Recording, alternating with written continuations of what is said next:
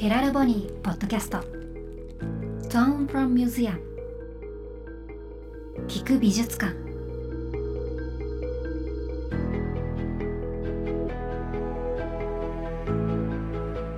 福祉実験ユニットヘラルボニーの契約アーティストにフォーカスするポッドキャスト。Tone from Museum 聞く美術館。こんにちは小川沙羅です。そして私のパートナーははい、ヘラルボニーの松田孝也です。よろしくお願いします。お願いします、えー毎回一人の異彩アーティストにスポットを当ててその方の魅力作品の魅力を聞く美術館として楽しんでいただくポッドキャスト今日ご登場いただくのはどのような方なんでしょうか？はい、えー本日ですね、山並工房と聞けばですね、本当にあのアート業界の方えーもう世界でも展覧会等を行っていて、あそこですかってすごいですねって言われるようなうん。すごい場所なんですけれども、はい滋賀県に、えーございます。そちらのですね、釜江和美さんをですね、はい。ゲストに、えーお呼びして、えーおります。釜江さんの作品をサラさんぜひ見ていただいていかがですか？いやー今これあの手元で写真見てるんですけどあのーこれ粘土の作品なんですよねそうなんです。本当に緻密なうものでん。顔のような立体物のような陶芸の作品が。粘土にこれだけの緻密な造形を掘り起こすってもうどうやって生み出されるのか全く想像ができないですしパッと見た時に毛糸でできてるような柔らかさをすごい感じたんですよ。あ。でも実は粘土っていうところに驚いたんですけど。なんでこの柔らかさ出てるのかっていうと実はモチーフがですねはい。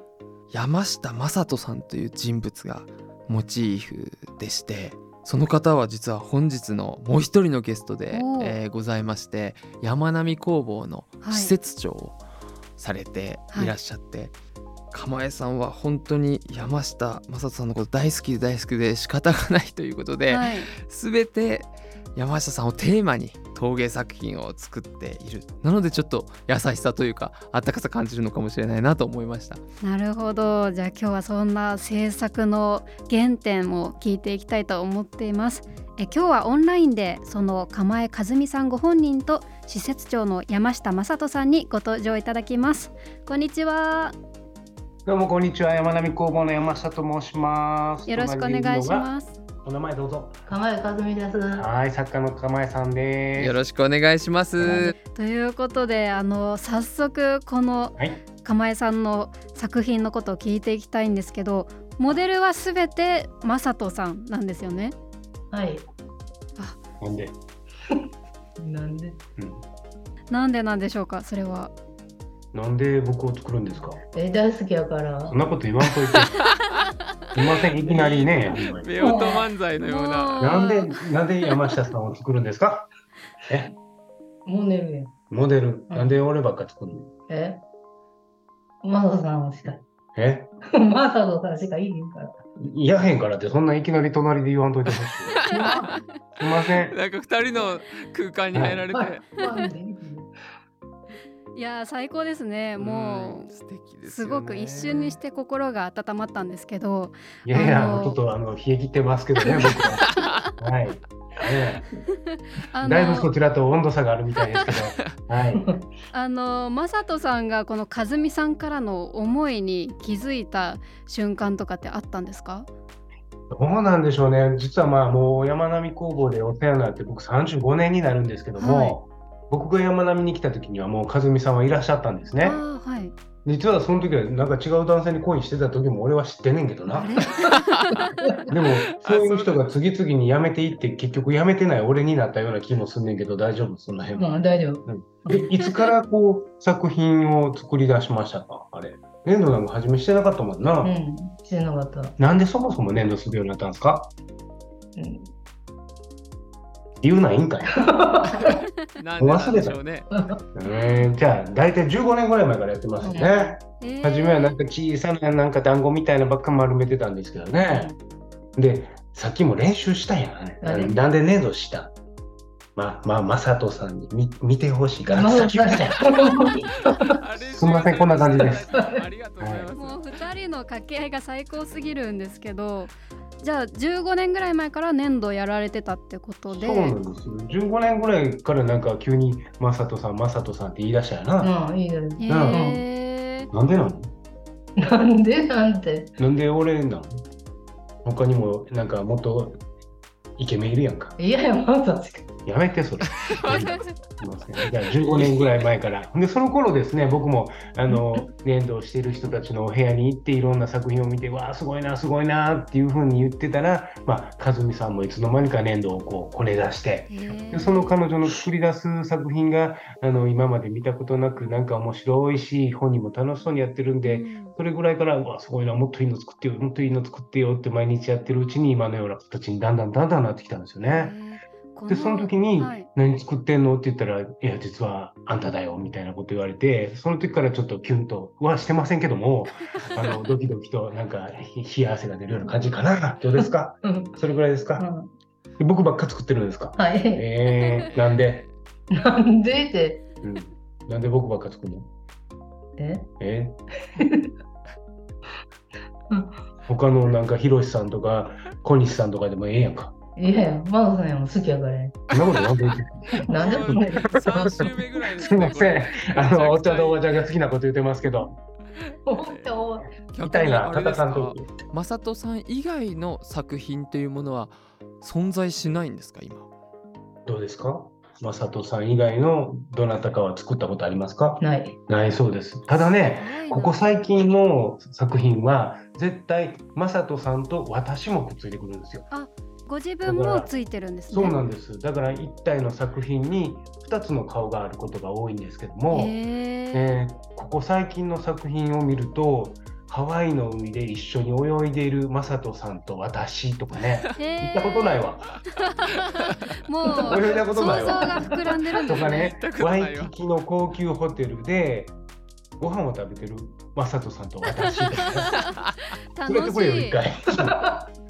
えー すそのみません。そういう彼女のはい。いろんなストーリーの中で、うんえーこう作品が出来上がっていくみたいですね。へーだから一体の作品に顔が2つあって常に僕とご本人さんが登場してるみたいです。他のあの男性とかは出てこないですね。そう出てきたらいいのになね。いや、出てこへん。あそっか。その設定とかタイトルはどんな風に決めてるんですか？どうですか？タイトルは、うんえー、ハワイ結婚式でしている私とマドさん。してへんわ。あ、すみません。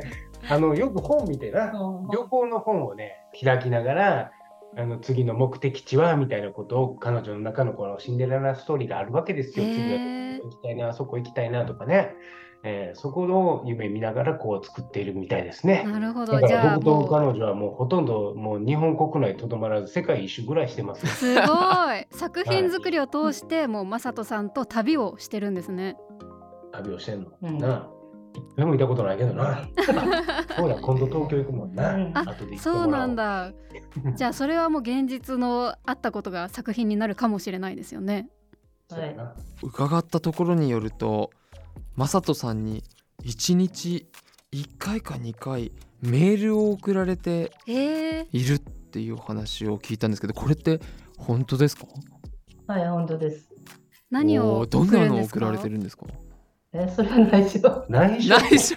えー教えてください。内緒。よければ。内緒。なんか書いてあるやん、まさとさんの赤ちゃんができましたとか。ね。バラされないバラされ。ツッコミが早く引っ越しの準備してくださいとか。書いて2人で叩き合って。いいですね。もうこのラジオで送るのもったいないですね。この絵を見せたい。でもね、もともとこの15年も毎日一日も欠かすことなく、そうやって僕にこういろんな愛をこう訴えてくれるんですけども、初めは手紙やったんですよ。へー。通手紙が来て、もうそれが何千通ってなってな。うん。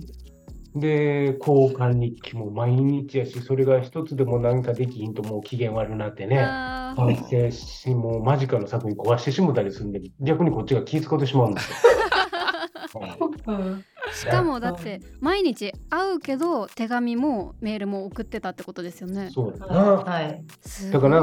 彼女にとっては作品作るのもメールをするのも手紙を書くのももう生きていく中では唯一の楽しみそしてとても大事なことなんでしょうね。へええ、まさとさんはその思いを受け取ってどんな気持ちなんですか？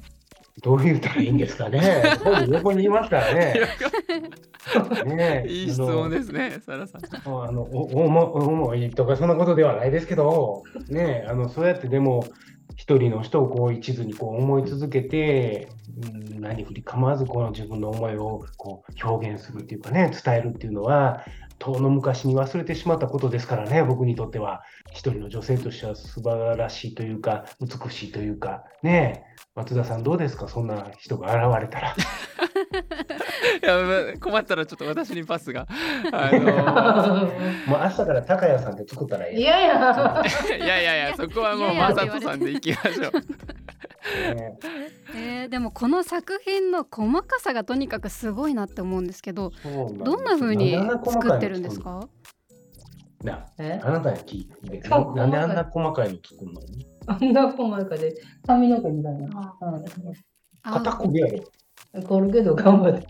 コルケット頑張ってる。すごいな、おばちゃん。おばちゃん言わない。すいません。なんか大好き花子みたいになってきましたけどね。えこれは粘土をまず固めてそこにどうやってこの細かい毛みたいなものをつけていくんですか？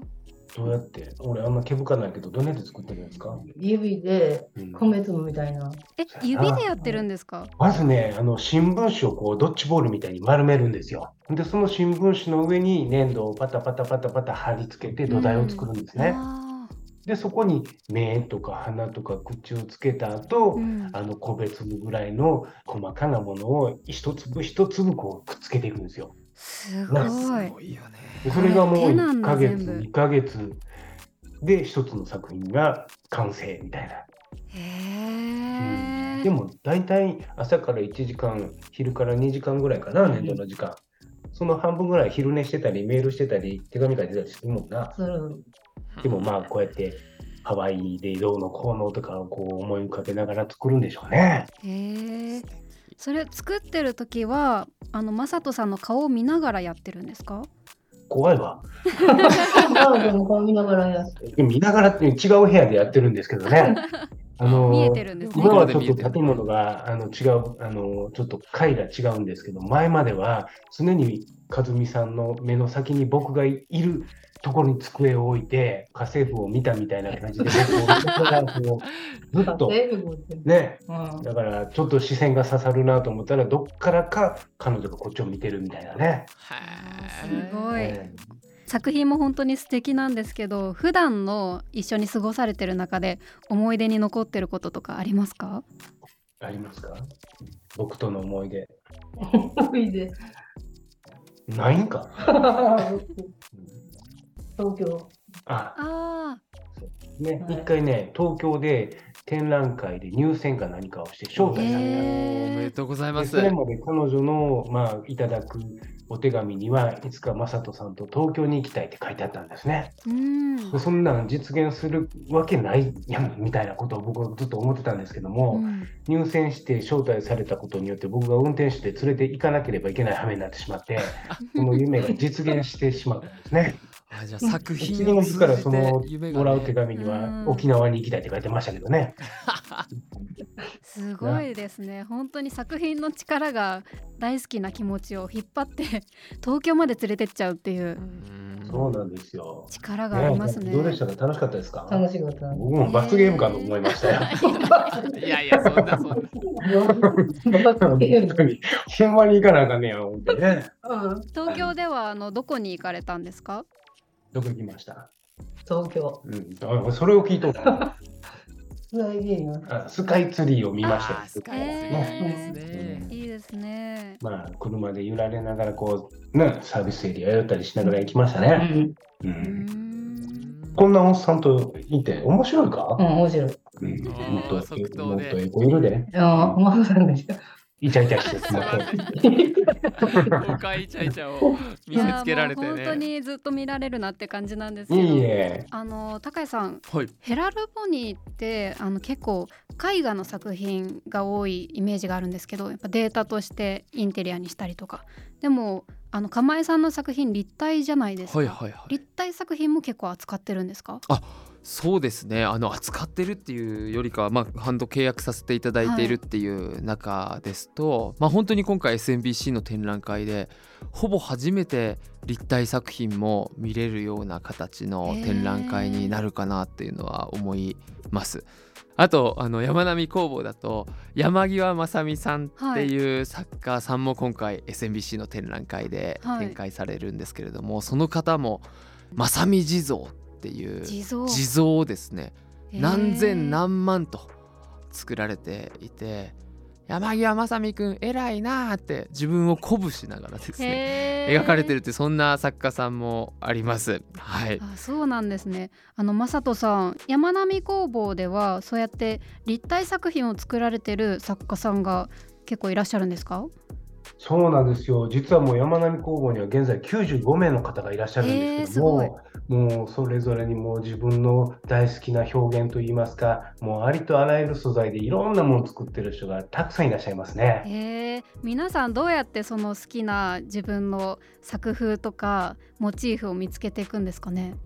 実は、まあ、あの山並工房のスタッフにはそのアートを学んだような専門的な知識のある者は一人もいませんし、へえ95名いる利用者の方々も、もともと粘土や絵が好きだったっていう人は一人もいないんですね。あそうだから毎日みんなでドライブしたり散歩したり行く先々でいろんな経験をしながらいつの間にかそういったものを素材を作って表現するっていう方がこれまでですね。だから釜井さんも山並来てから初めて絵とか粘土してますもんね。うんねでも本当に釜江さんの作品はすごく引き込まれるものがありますよね。うん釜江さんはそれを聞いて。え嬉しい。嬉しいうん釜江さんは自分の作品は好きですか？はい、好きです。ああいいへね。何が好き？質問に弱いな。何が好きですか？自分の作品好きですか？はい、好きです。どんなとこが好きですか？え、作るとこが好きです。作るとこが好きですか？以上、こちらがからお願いします。う んでもこうやって自分の一生懸命作ったものがあの大きな展覧会とかで人に見られた時どんなお気持ちですか？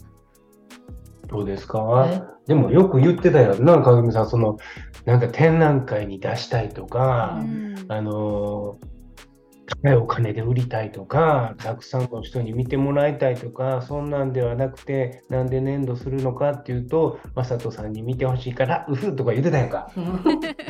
そういう気持ちは今も残ってますか？はい、残ってます。あ残ってるそうです。はい、半分言わせてますけどね。だいぶでも、いただいて展覧会でたくさんの人と出会えることとか、いろんな場所に行けることは嬉しいですか、はい、嬉しいです。うんだから嬉しいですしか言わへん。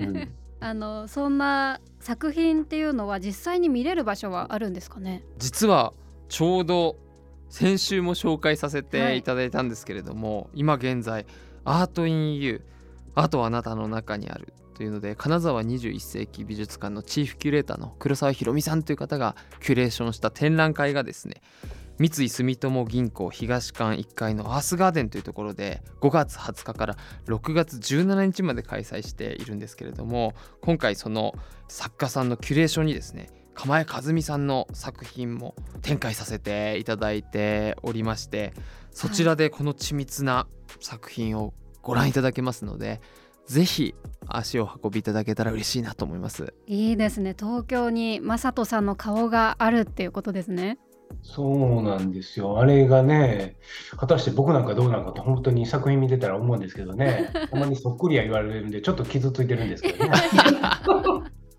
いやもう本当にお二人の何でも言い合える仲っていうのがすごい伝わってきて本当に最高なひとときでした。ありがとうございます。いいや、あ、あとね、6月3日に彼女その会場で作品作るんですよ。そうなん。ですよ。そうなんですか。まさに第2弾の東京ラブストーリーが。わあ。のー やめて。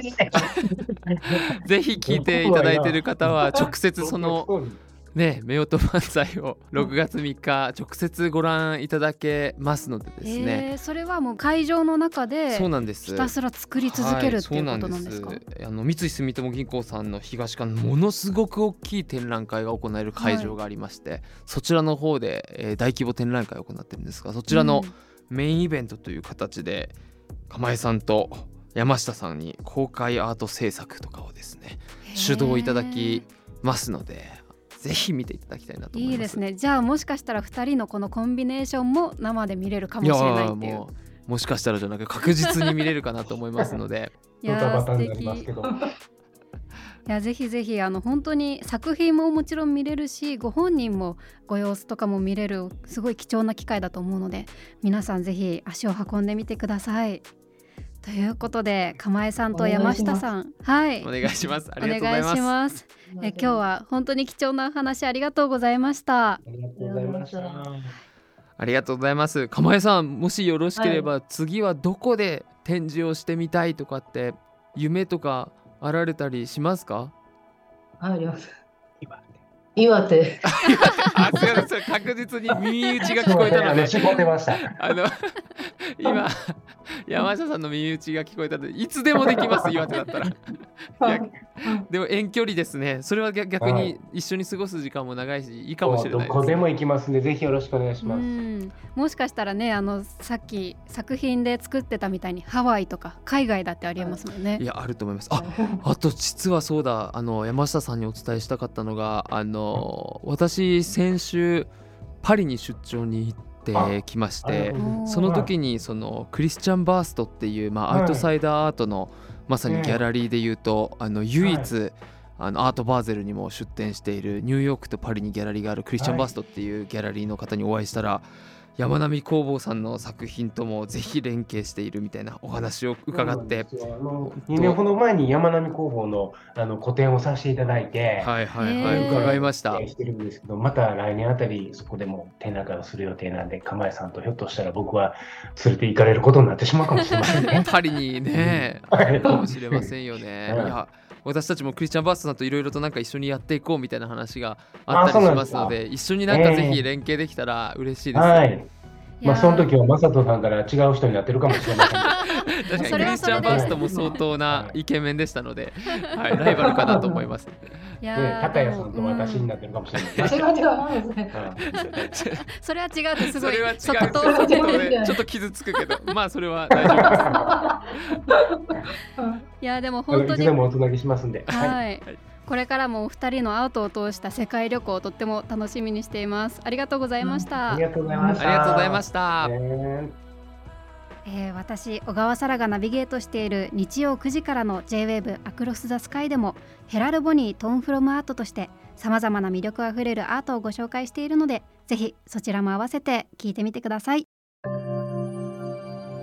ヘラル・ボニーポッドキャスト。Tone from Museum 聞く美術館。